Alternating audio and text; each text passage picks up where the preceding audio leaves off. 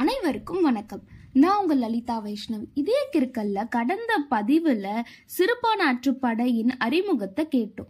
இந்த பதிவில் சிறுபானாற்று படை நூல் கூறும் செய்தியின் சுருக்கத்தை கேட்போம். சிறுபானாற்று படையில் ஒய்மா நாட்டு நல்லியக்கோடன் புகழ் பாடி பரிசில் பெற்ற பாணன் ஒருவன்.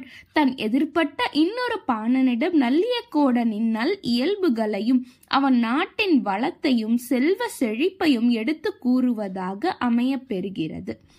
குறிஞ்சி நாட்டு தலைவன் நல்லியக்கோடனை காண நெய்தல் நில எயிர்பட்டினம் முல்லை நிலம் மருத நிலம் மற்றும் மூவேந்தர்களின் தலைநகரான வஞ்சியும் உறையூரும் மதுரையும் விளக்குகிறார். ஆயின் அந் ஊர்களை விட நல்லியக்கோடனின் ஊர் செழிப்பாக உள்ளதையும் உவமையில் சூட்டுகிறார். மேலும் அவ் மூவேந்தர்களை விட கொடைத்தன்மையில் நல்லியக்கோடன் சிறப்பு வாய்ந்தவன் என்பதையும் கூறுகிறார்.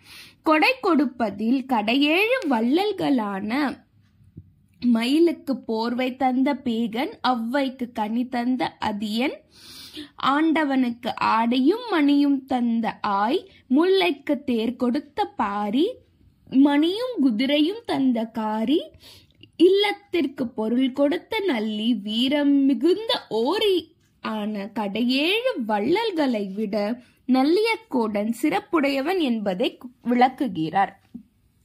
இவர்களையும் விட மாவிலங்கை ஆண்ட ஓவிய மன்னர் குலத்து வந்த நல்லியக்கோடனை நாடிச் சென்றால் இவர்களை விட அதிகமாக கொடை தரும் வள்ளல் குலம் உடையவன் என்று தம் இலக்கிய புலமையை நல்லியக்கோடனின் சிறப்பிக்கும் வழியாக புலப்படுத்துகிறார் நத்தத்தனர்.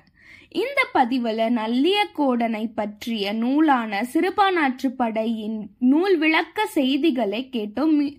மீ- மீண்டும் மற்றொரு எபிசோடில் சந்திக்கும் நான் உங்கள் லலிதா வைஷ்ணவி. தொடர்ந்து இதே கிருக்கல Hubhopper Spotify Amazon music போன்ற பல பிளாட்ஃபார்ம்ல கேட்டுட்டு வாங்க. உங்களோட கமெண்ட்ஸை என்னோட ஃபேஸ்புக் பிளாக் பேஜ் இதே கிருக்கல்ல ஷேர் பண்ணுங்க. இன்ஸ்டாகிராம் இதே கிருக்கல் பேஜை தொடர்ந்து ஃபாலோ பண்ணிட்டு வாங்க. நன்றி வணக்கம்.